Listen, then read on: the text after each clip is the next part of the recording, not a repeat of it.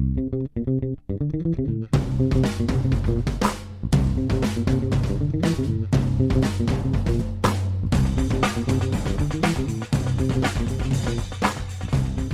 there, it's Gary Parrish. It's Sunday, February 4, 2018. Welcome back to the Eye on College Basketball Podcast. I got Matt Norlander here with me, and I uh, want to start by offering my condolences to Kansas and Kansas fans because your season, um, your season's over. Matt Norlander called it on Saturday afternoon. Time of death, 3:17 p.m. Central. The tweet read this way: "Quote."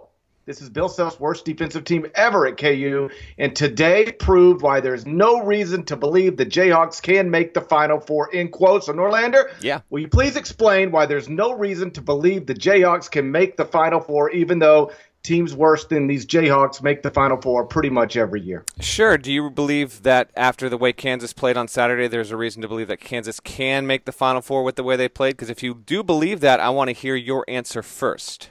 Yes, I believe Kansas can make the Final Four. Certainly, I believe they With can. the way they played on Saturday. well, what does that even mean? That's the basis of the column, so explain yourself. you said there's no reason to believe that Kansas can make the Final Four. Correct. And I stand by that. I but here's why I believe Kansas can make the Final Four because teams worse than this Kansas team Not make the playing the Final way Four that Kansas is playing, much- made the Final Four. No, they you have realize not. you realize that's not what you tweeted. You realize read- you've made this I- way too simple. I'll read the Context and nuance is actually a part of why we need to discuss this. I'll if read you, the tweet. Do you want to read from the column itself? Do you want to read from the column itself too? No, I'm just reading the tweet. Here's the tweet. No, no, no, no. Don't worry about the tweet. defensive team. Don't worry about the tweet. Yeah, the tweet is accurate as it is. There's no reason Wait. to believe, in my opinion, as it was my column, that Kansas can make the Final Four. And the further context of that, the logical deduction from that, is based on the way they played on Saturday. I stand by that opinion. Okay, here's why I would say Kansas can make the Final Four because teams worse than this Kansas team make the Final Four almost every single year. Yes. South South Carolina as a seven seed made it last year. Syracuse as a ten seed made it two years ago. Michigan State as a seven seed made it in 2015. UConn as a seven seed made it in 2014. Wichita State as a nine seed made it in 2013. VCU as an 11 seed made it in 2011. Butler and Michigan State as five seeds made it in 2010. George Mason as an 11 seed made it in 2006. Michigan State as a five seed made it in 2005. Indiana as a five seed made it in 2002. North Carolina and Wisconsin as eight seeds made it in 2000. Florida as a five seed made it in 2000. That's just this century. A team seeded seventh or lower has actually made the Final Four in six of the past seven seasons and each of the past five. So if the question is, can Kansas make a Final Four? The answer is of course, because Kansas is still uh, a top 15 team in America, and teams uh, ranked outside of that range make the Final Four almost every single year. Fun fact every single team that you just mentioned played a lot better in the NCAA tournament than Kansas played on Saturday and the way that Kansas has played for most of the season. So that doesn't change my opinion whatsoever. Kansas can make the Final Four if it starts playing better. That's not my opinion. My opinion is with the way that Kansas has been playing, it will not and has no chance at making the Final Four going forward. No, no chance. No chance. Zero chance. if it allows Zero chance. opponents to grab 47% of their offensive misses, it has no chance chance. of making the Final Four. And Kansas Zero fans chance. know it. It's the worst defensive team Kansas has ever had under Bill Self.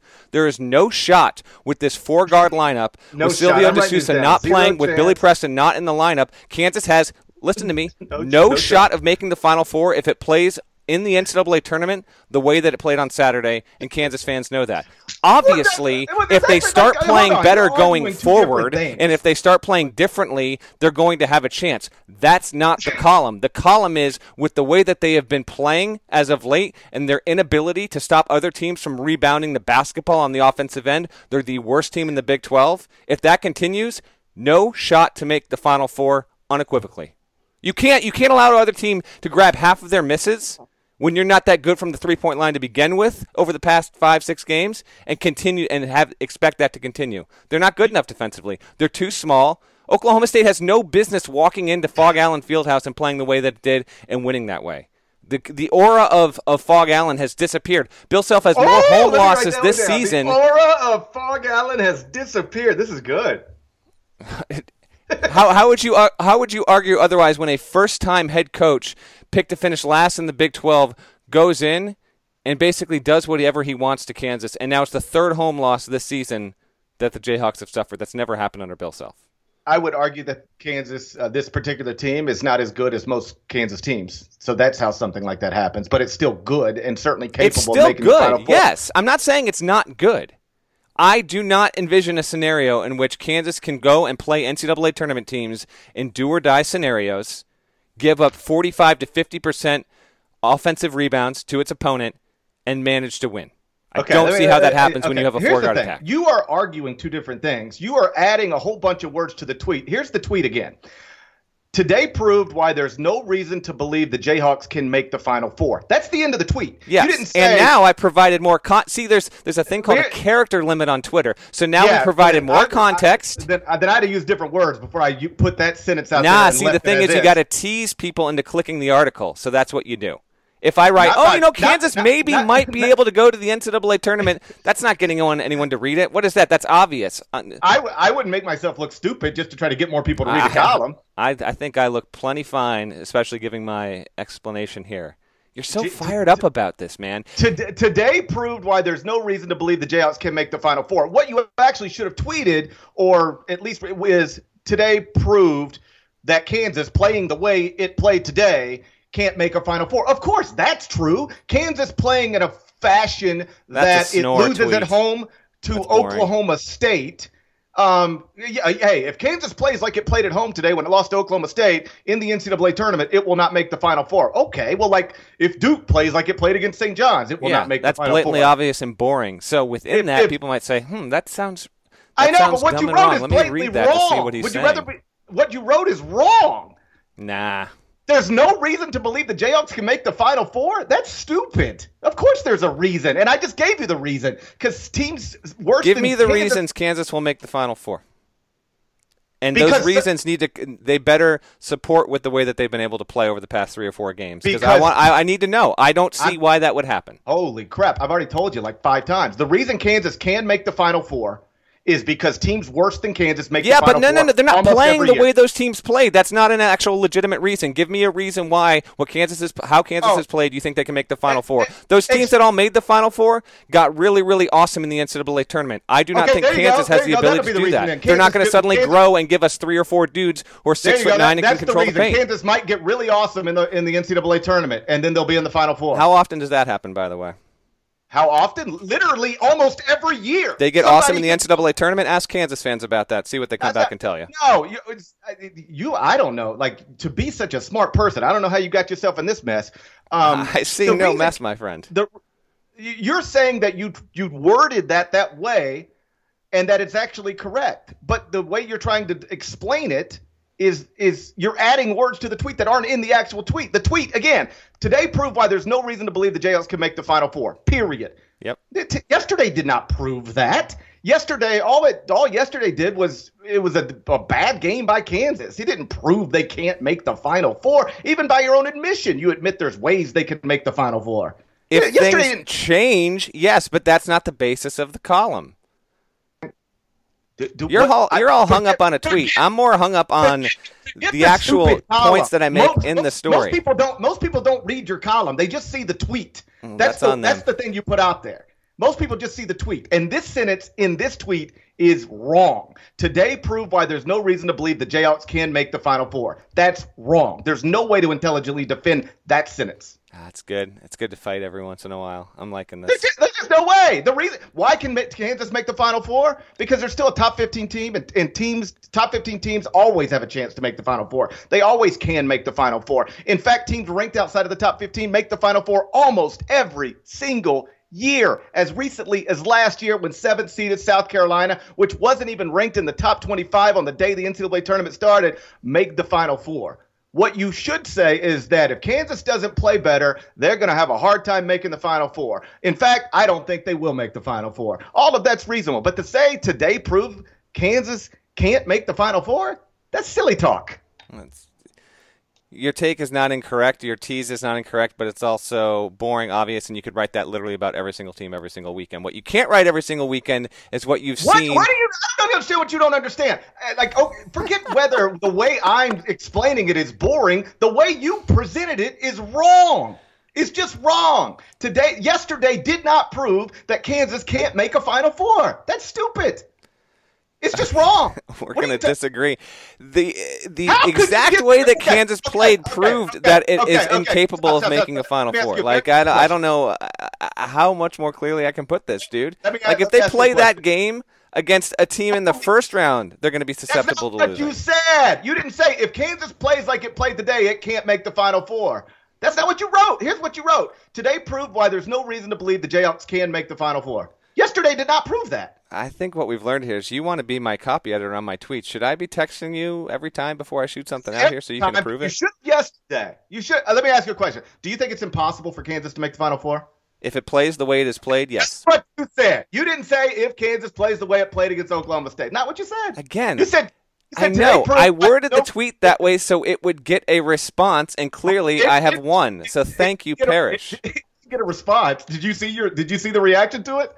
I saw a lot of Kansas fans being like, "Oh God, this is actually right," and then others were obviously frustrated. But it's what it is. It's fine. Get a response. I could get a response too. Like I could tweet right now. Kentucky will never make the NCAA tournament again. Yeah, but that's not actually based in reality.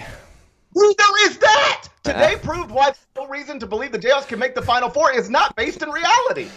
Parrish's flustered voice is incredible, and it only makes an appearance like Five or six times a year, actually. It's more than I think.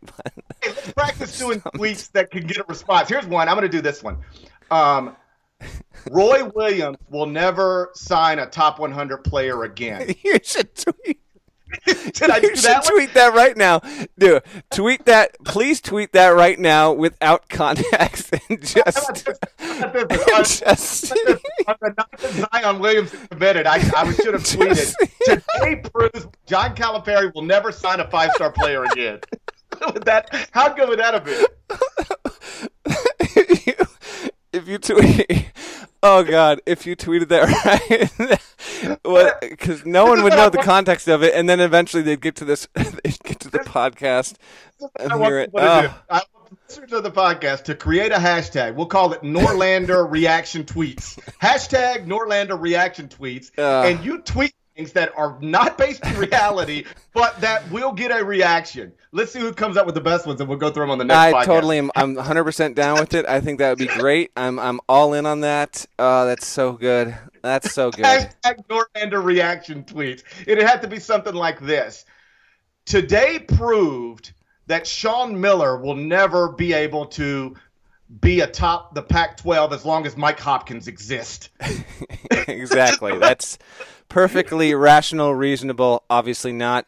But if this is your way of segueing, I am glad to talk to you about that insanely fun, incredible ending late Saturday night uh, with Washington beating Arizona. I told you um, on Friday's podcast that I was looking forward to that game and that I would either stay up and watch it online or I would wake up in the middle of the night and go, oh, wow. That's an interesting result. The way it went down is I woke up in the middle of the night and went, oh, wow. Uh, Washington actually won the game. And oh, wow. What an ending. I mean, that was tremendous, right? Really good. Yes. Um, uh, uh, the ending itself was awesome because it just it was a happy accident. I mean, Arizona had some good defense. Uh, Ayton just was on it with the swat and then just falls into the lap and it is like the rhythm of the play. It was just boom, boom, boom, catch it, shoot, horn, swish, boom, oh. and they all collapse on him. That was uh, fantastic, and uh, obviously a humongous, humongous homestand for Washington, which now is in the NCAA tournament picture for now, as far as I'm concerned. It doesn't get the Arizona schools again this season, so that was huge for them to capitalize on that on their home floor really, really well played game. No real fault there of Arizona of, of, losing that game. In fact, I don't think it'll come back to. I don't like that loss. If Arizona plays out the rest of its season as expected, I don't think that's going to cost them a seed line or anything like that. Uh, Trier and Ayton um, showed themselves well, but Mike Hopkins is doing a great job in year number one. And I think, listen, there were a lot of unexpected results this weekend. We're going to get into them But Washington and Mike Hopkins are the biggest winner of the weekend because they put themselves on the better side of the bubble, put the program on the map in the conference, and even a little bit nationally, and they're ahead of they're ahead of pace of what was expected of them. And you know, I was thinking, GP, right before I went to bed last night, um, that that winner, in my opinion, was was for Washington on a little bit of a lesser level. I was getting flashbacks to Watford hitting the winner for Indiana to beat Kentucky some years back. Um, obviously, Indiana is a much bigger program than Washington, but Washington, when it can really get going, is is considered a little bit of a sleeping giant. So maybe this is the is the buzzer beating win, similar to Watford, that, uh, that kickstarts Washington onto a, a really good three, four, five year run here like in terms of regular season games, they, they obviously blend together a lot, and yet you do remember that Christian Watford shot. I mean, you like I can still see it. I can still see the crowd. Um, and perhaps that was, you know, Washington's version of that uh, because it was like really a perfect buzzer beater. Uh, like you said, a happy accident. The ball just bounced that way, grabs it, shoots it, horn, perfect. I mean, it was an awesome. Dominic Green, by the way, hit the hit the buzzer beater. I forgot to mention that, but yes. And I, and uh and to your point about what Mike Hopkins is doing in year one, like unbelievable. 17 and 6 overall, alone in third in the Pac 12 standings right now, with I think a, a very good opportunity to go to the NCAA tournament. I think probably right now on the right side of the NCAA tournament puzzle. I agree, buzz, uh, bubble. I agree with all that. That said, you Washington fans got to calm down with your tweets at me about the top 25 and one. There I is can... no reason to believe Washington should be right now. there is hashtag Norlander reaction tweets. There is today proved Washington will never be in the top 25 and one. Washington is great. Mike Hopkins is doing. Let me rephrase. Washington is playing well. Washington has been super impressive relative to preseason expectations. Mike Hopkins is doing a tremendous job and should maybe be the Pac 12 coach of the year. Those things are all true. This is also true. Washington has no business uh, sni- uh, sniffing uh, a top 25 ranking right now. They got four top 50 KenPom wins, and that's obviously good, especially for teams right around. As somebody who does this every day, for teams right in the 20s, four top 50 KenPom wins is good. But they also have four sub 50 losses, including two sub 80 uh, losses. And so if you just compare that to the team that I have 26th, Butler, which has put together a sneaky good resume. Uh, Butler 17 and 7, four top 50 KenPom wins, so just like Washington, but they've only taken one sub 50 loss. Uh, so they haven't taken nearly the losses that uh, Washington's taken. And of course, they're the only team to, to beat Villanova as well. I've got Butler now uh, 26 in the top 25 and one, but like Washington just doesn't like Washington's good. And if I were a Washington fan, I'd be thrilled. But the idea that I mean, I can't tell you how many Washington fans tweeted me all morning, Sunday morning. Where is Washington? Are you an idiot? They want to bask in the afterglow of a win, and you're taking that joy away from them. Somebody somebody asked if I had S for brains, which is you know fine. hey, do you do you even watch? No, he said, do you even watch basketball? Well, you actually didn't watch this one, so the truth is no, I don't watch it nearly as much as you might think. but but I but I uh I, I do look at resumes every single day uh, more often than maybe anybody else in this world.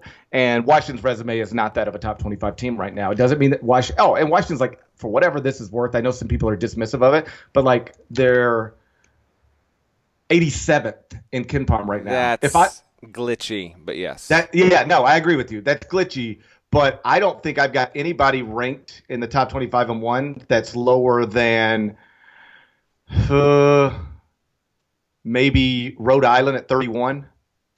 Like I, the, the, the teams in KenPom, the Yo, lowest wow. I've got ranked in the top 25 and one is, is Rhode Island at 31. So you're talking about 50 something spots lower than that, which may or may not mean anything. I'm with Norlander. I don't believe that there are 86 teams in the country better than Washington, but um, they would be a massive outlier to be in the top 25 right now based on you know the other numbers connected to the other teams that are in the top 25. But still, um, what an awesome win. And uh, yeah, Mike's doing a, a, tremendous job. Let's move on to what was, I still think, despite what happened to Kansas on Saturday and despite what happened to Arizona on Saturday, the biggest headline of the day, and that was Duke losing to St. John's. Now, as I pointed out in the column, uh, Kansas was actually a 12 point favorite over Oklahoma State at home. Duke was only an 11 point favorite over St. John's at the Garden. So technically, at least according to odds makers, Oklahoma State beating Kansas was more surprising than St. John's beating Duke. But with all due respect to odds makers,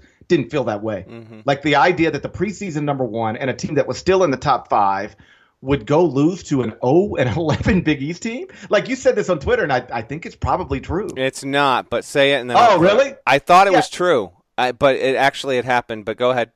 Yeah, I mean, uh, well, the, the, tweet was something along the lines of has a has a top five team ever lost to uh, a team that's been on an 11 game losing streak, and I my instincts were like probably not, but you're saying it has happened. It ha- yeah, someone uh, hit me back and and showed me that it had happened. Um, I it happened in 2012, 2013. Trivia time, so you don't know oh, the wow. answer to this. Who do you think it happened? Who do you think either either one pulled the upset or lost? This is uh, in a in a major seven conference. So, um, although the American, I don't think even existed then. Uh, so, who would you think that would have happened to? I honestly have no idea. I mean, I wouldn't even begin to know where to guess. Even want to venture a guess? I, I mean, I'm looking at the 2013. I don't. I mean, I wouldn't even know where to guess. All right, so uh, you're bringing up the KenPom 2013 page. I'm I'm guessing. Uh, yeah, and I'm looking yeah, at teams. It's a team. it's a all right. Let's just see if you can blindly guess. Don't. Oh, you might have been looking at resumes now. Um, it's a team in that top six. Who do you think it would be? Okay, okay. It's a team in the top six. Um, Mm, okay. I, I mean, I could probably figure it out if I just click enough here. Yeah, you're gonna. If you're clicking through, you're going to find out. I, am asking you to blindly guess. I can't blindly guess. I don't have a guess for this. All right. The answer is Michigan. Penn State did it. Uh, Penn State was 0 and 14. How about they had lost 14 straight and they won at home over that Michigan team that went on to the national championship game. It had Trey Burke Player of the Year that season, so a pretty impressive win in retrospect by a Penn State team that finished 10 and 21, 2 and 16 in the league. That Penn State team had uh, DJ Newbill and Tim Frazier, although I think someone uh, qualified that with me in saying that Frazier, who was an awesome player, wasn't even in that game. Um, so it, was what St. John's did on Saturday wasn't unprecedented. I certainly thought it was. Like a team on an 11 game losing streak getting an opportunity to play a top five team and actually winning that game. Um, perhaps it's even happened more than twice in, in history, but it's so rare. And particularly because even though St. John's had played some close games and Duke had, you know, has this habit of, of just falling behind in the second half and it's got its massive defensive issues there is no one that thought St. John's was going to be able to play as well as it did. If you even, you know, if you had the guts to put some a money line bet on St. John's, more power to you. But that was uh, that was downright shocking. Um, it cost Duke any shot at a one seed, in my opinion. Outside shot, granted, I think it would have had to run the table at this point, and even that, this is between this and Boston College, uh, Duke's just not going to have the resume, in my opinion, going forward. And obviously, uh, losses like this might indicate that they actually are going to be more in that three, four, five seed range. We'll see what happens. They play at Carolina Thursday, uh, so they could be staring down a losing streak here. Last thought, GP, I'll throw it back to you. Mm-hmm. Um, Krzyzewski has not shied away from being critical of his teams in the past, but uh, what he said after the game, there was a video shared around on social media of his press conference just saying you know they look disgusting uh, did not play worthy of our program name and all that stuff. I actually anxiously await to see if he is revoked uh, wearing any sort of Duke gear. I believe that happened two years ago. We talked about that on the podcast. But he was ripping into his team rightfully so. Um, that was problematic. But uh, you did not give up on Duke, and I will defend myself here. I won't fully give up on them either because I still believe that they have much more talent than, say, Kansas. They've got many more bigs versus Kansas. Their defense is definitely glaring, and it's worse than Kansas's right now. Uh, but they still have this ability, in my opinion, to to turn it on and beat almost anyone. But that said, massively worrying loss, in my opinion. Like it just, it was weird to see Duke be that ineffective against a St. John's team that still doesn't have a win over any Big East crew. Yeah, I mean that might go down again. According to the point spreads, it will not be the most surprising result um, of the season. It wasn't even the most surprising result from yesterday. But when I mean, like 0 and 11 in the Big East, St. John's beating Duke. I mean, that's ridiculous. And um, you know, afterwards, Kay was clearly like, you know, he used the word disgusting. He said disgusting. It means it implies he was disgusted. And I think he's um, you know, realizing if he didn't already, because uh, that 2015 team was also young, although it had better roster balance than this, I believe. Um, it's hard to coach all first year players. Like I've said for a long time, it is not as easy as John Calipari normally makes it work, uh, makes it look. And John's best teams at Kentucky have uh, typically had pretty good roster balance, whereas his team right now doesn't, and that's why they're you know hovering as a as you know just sort of like a borderline top 25 team. Um, I think K's frustrated. Uh, you know he does it. You know he he doesn't understand like okay why aren't these guys getting it? And sometimes it's just as simple as um, they're all first year players mostly. I mean Grayson obviously the exception, but he's asking basically four first year players to play team defense probably for the first time in their life and um, to commit to that side of the ball probably for the first time in their lives. I was talking with the Wichita State beat writer yesterday, and he was we were talking about Wichita State's defense, and I said I really don't understand why Wichita State's not better because it's like. Uh, Gregg has a, a track record, Gregg Marshall, of, of having good defensive teams. It's it's mostly the same cast of characters that were a top 15 defensive team last season. I don't understand why they're not better, other than maybe in the American they're dealing with a different level of athlete than they are used to dealing with on a on a game to game basis, and it's it's showing up. Um, but still, like I I I still could envision a, a time where Wichita State starts guarding at the level that it has previously guarded.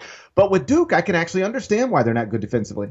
They're like they're it's four first year guys on the court together at all times and they've never been asked to do this, and and it, maybe that takes some time, and it's why I, I think there's an interesting study to be done based on North Carolina playing in consecutive championship games, and Kentucky's relatively speaking struggling with all these five star freshmen, and Duke relatively speaking struggling with all these five star freshmen because I wonder if if you're John Calipari or Mike Krzyzewski, the two guys who basically go out and and just grab nothing but five stars, or usually nothing but five stars.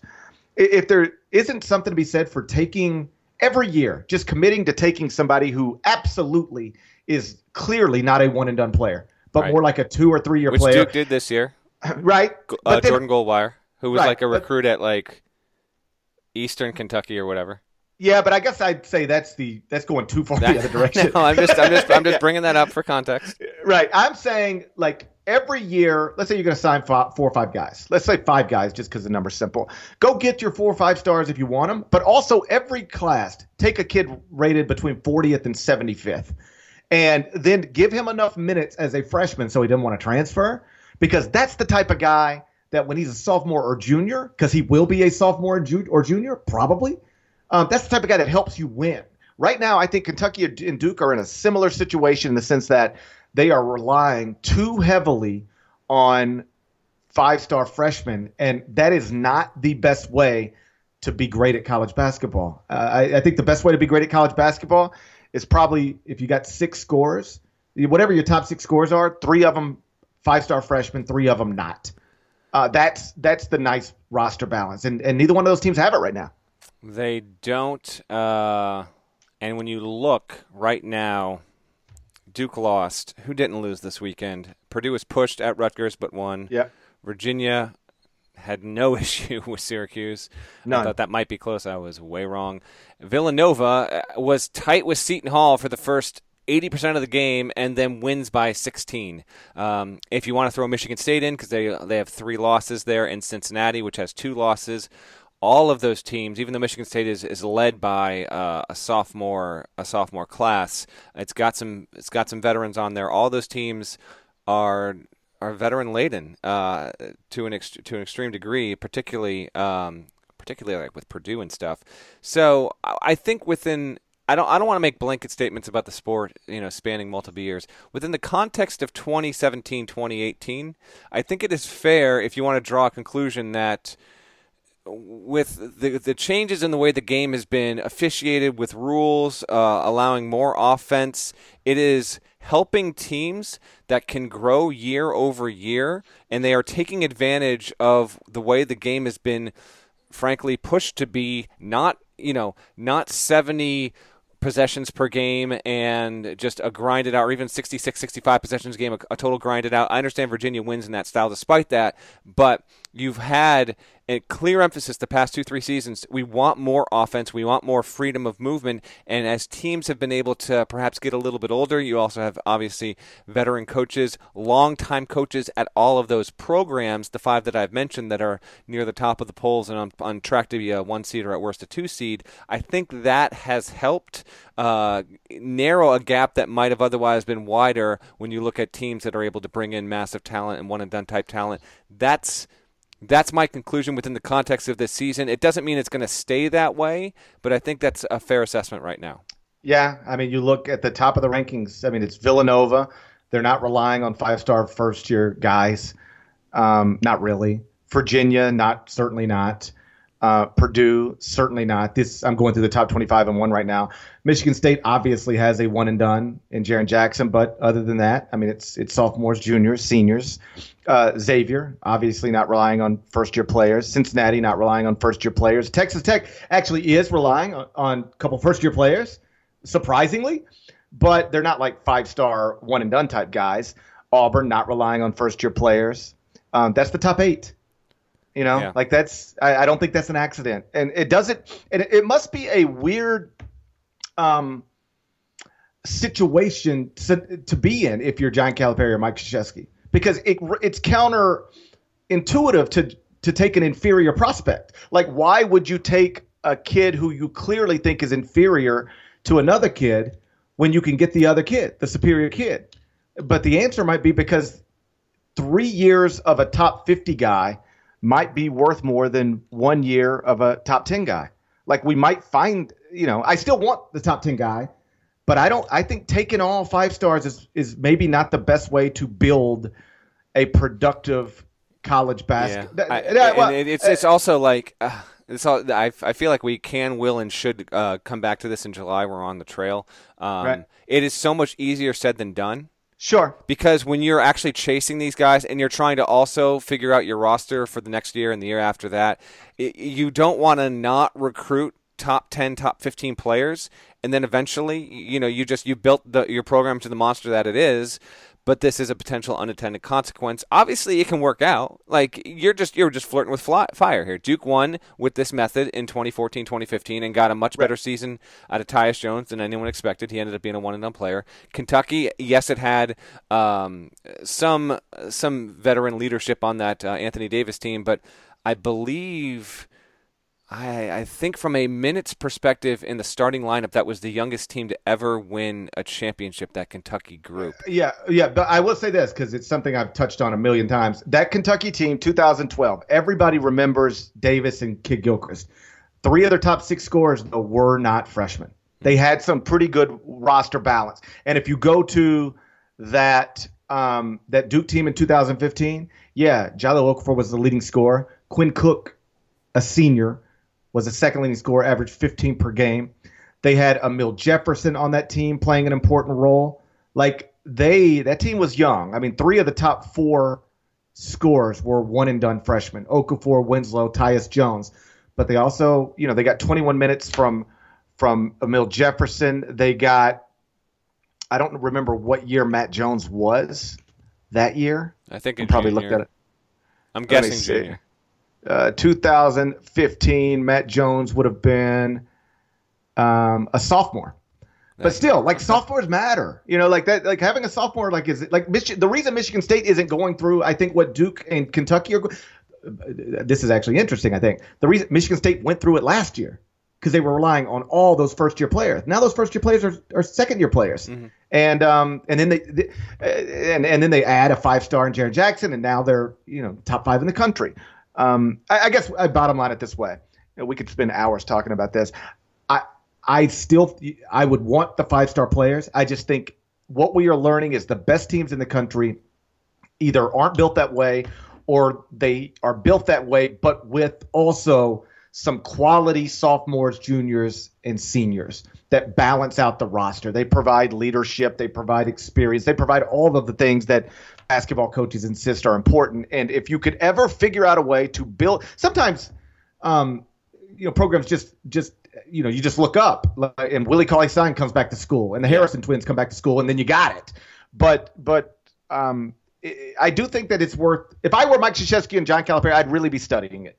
Like, how do we go about ensuring that we have quality seniors, juniors, and sophomores in our program to go with our five-star freshmen? Is there a way to do that? Uh, there, there, there might not be a simple way, but I do think it's something worth um, worth at least looking into. Let's uh, look ahead a little bit um, because there's a few interesting games uh, coming up over the next few nights. Monday night, you get West Virginia at Oklahoma. Oklahoma, of course, um, went to Texas and lost over the weekend. Uh, they were in control of that game for a while, but then Texas and the home court and they everything else it, took man. over. That was impressive they flipped by it. Texas. It, it was. It was. And I, I, I think I don't want to say we've anybody's forgotten, but it is worth noting. Like Texas is playing without one of its best players. Yeah. Um, you know, and and it was a good update, by the way, uh, over the weekend on on Andrew Jones that He tweeted Sunday. Did you see that? He tweeted Sunday. I did tweeted, not he tweeted tweet. like I'm doing better. You know, still you know making strides, feeling better, stuff like that. So Good. that's oh, that's just awesome news. Awesome news. Yeah, because um, I mean it's obviously scary, uh, real life stuff. So yeah, awesome news. But like yeah, Texas flipped that, and so now Oklahoma's trying to avoid a two game losing streak, and they've got West Virginia uh, coming to Norman. You think? Obviously West Virginia played better Saturday. I think blew out Kansas State, but uh, clearly they've still I think they've still lost five of their last seven games. So Oklahoma handle business at home. Oklahoma will handle business at home. This will be a, a, a revenge game for the Sooners, who, for those who will remember, it's been basically just about a month uh, since Oklahoma went to West Virginia. And that press Virginia flummoxed Trae. That was the first bad game of his college career. He has since gone on to have some inconsistent play, um, and was a little bit of that. Like he actually looked. There were times against Texas where he looked really, really good, but then, like in the final minute, he had a really bad turnover. Um, that is just popping up at inopportune moments there for him and has become uh, certainly a, a, bad habit that he can't shake. I think Oklahoma is going to get this one at home in part because the home floor, sure, um, having seen West Virginia once already, be a little more prepared for it. And obviously, West Virginia, which, as we expected, got its bounce back, uh, clear cut win over the weekend against K State. Um, a, a lot for West Virginia here to turn around 48 hours, go on the road, play the best player in college basketball, one of the best offensive teams in college basketball and think that you can come out and uh, and get that win. So I'll take Oklahoma.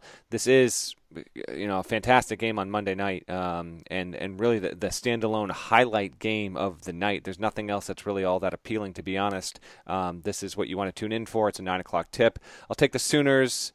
I'll take the Sooners by about eight points. And GP, let me do as always when we can. Remember to do it. Trae Young over under because I was right in points. I was wrong in assists and I was right in turnovers, I believe, which meant that you were wrong on points, right on assists, wrong on turnovers.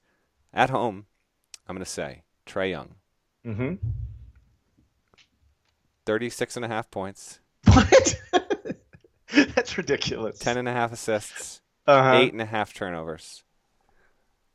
Okay, I'm going to go under, under, under. Okay. But Oklahoma still wins.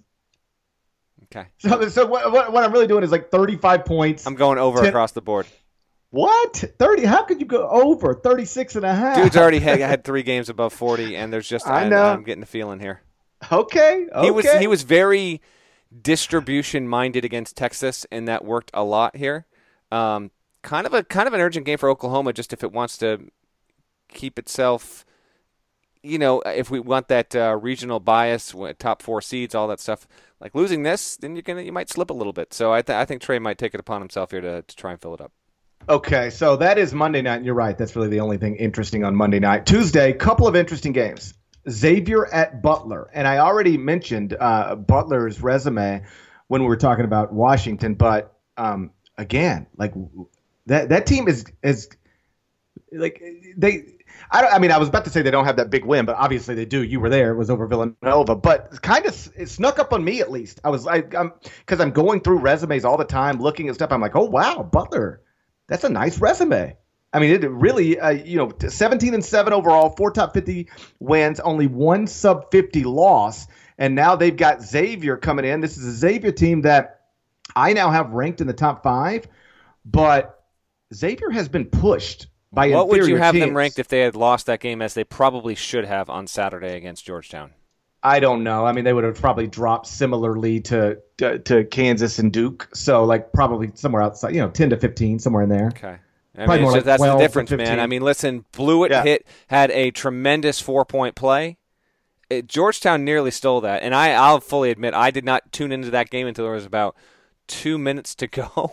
So I do not know how it got to that point, but I do know that Georgetown is not good. Xavier's really good, and for Xavier to have allowed the game to get to that point on its home floor, those uniforms, by the way, were fire from Xavier. They've worn them a number of times this year. I love those unis.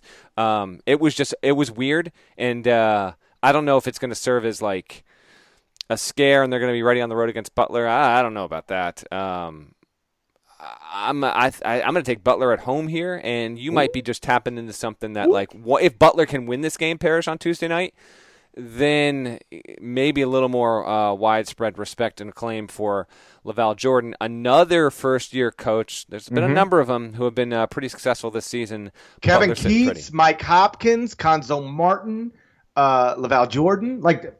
Um, like it looks like a bunch of schools made quality hires. It does. You know, like there's a lot of guys who have flipped programs immediately. Not that you had to flip Butler, like LaVall, obviously. Even Boynton at Oklahoma State's doing more than Mike Boynton. Expected. Yeah, yeah, yeah. I mean, yes, he deserves to be on that list. There's a lot of people who took over situations, and obviously taking over Butler is different than taking over Washington, um, at least in the current state of things. But still, I mean, to have Butler operating at this level is is, is pretty impressive. Uh, back to Xavier, they are 21 and three, so everything's great. But they got pushed at home earlier this year by East Tennessee State. Like, and East Tennessee State's good, by the way. Like they've won 15 straight games, um, but you know they're not supposed to go to that place and win and yet they were on the verge i think they were up like 14 15 points and then xavier comes back there's something to be said for that um, only beat DePaul by five at home in December.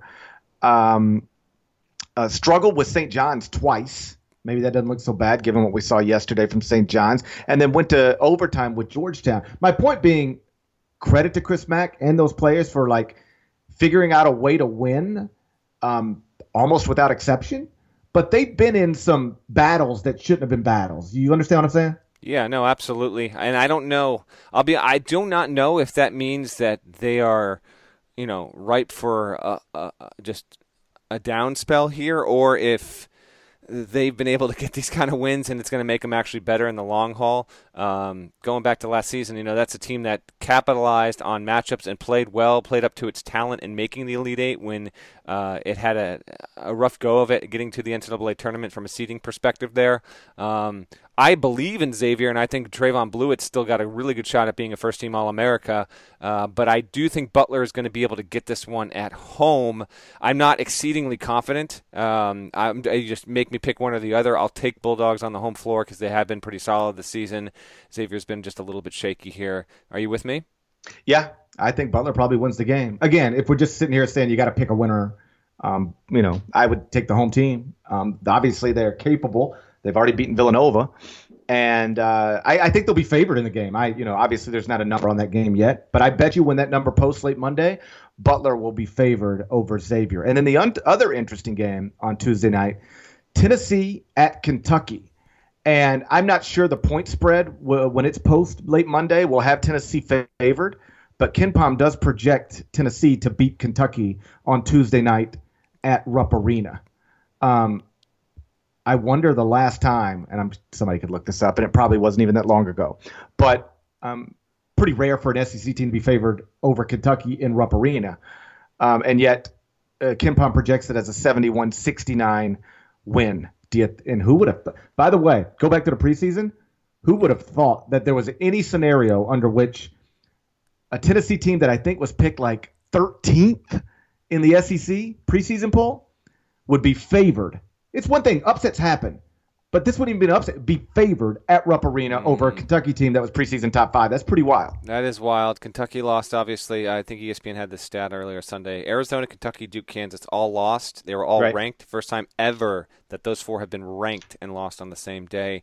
Kentucky couldn't get the win at Missouri. Good win for Cuonzo Martin, uh, keeping them on pace to try and get to the NCAA tournament. Tennessee is 17 and five, riding a five-game win streak. Just romped Ole Miss over the weekend. That was a home game. That was coming off a romping of LSU prior to that. Um, they, I, I'm wrong a lot, and I have no problem admitting it. I am was way way wrong on Tennessee. As in. I thought Tennessee would not even sniff the NIT wrong, and they have been tremendous. Rick Barnes is pulling off a fantastic run here, and yes, especially if they can get this win. So they're at Kentucky, then they have at Alabama on Saturday. You split those on the road, you're still going to be putting yourself in the conversation, obviously, for SEC Coach of the Year, National Coach of the Year. You're going to be right there with Pearl, uh, unquestionably, but he has done such a great job there. Um, if you have not gotten a chance to watch much of Tennessee this season, um, they're not going to be a team when you watch them that you're like, oh wow, I'm I'm freaking fired up to watch these dudes. But they are really reliable defensively, and they are. I I feel like they take fairly fairly good shots uh, from the field. They're not. They don't. They don't take a ton of bad shots overall. If they're going to win, they're going to probably win when they get hot from three. That's happened a couple of times this season. Um, Lamonte Turner is the kind of guy who I know a lot of people listening to the podcast probably aren't too familiar with him, but he's capable of hitting a clutch shot here or there. He might need to show up big against Kentucky. I will take the Wildcats on the home floor here, and I will say if they don't win it'll go back to what we spoke on the podcast three weeks ago. Like if, if Kentucky does not win that game, they are just scuttling toward that seven to ten seed range in the in the tournament uh, because they're they're not getting enough.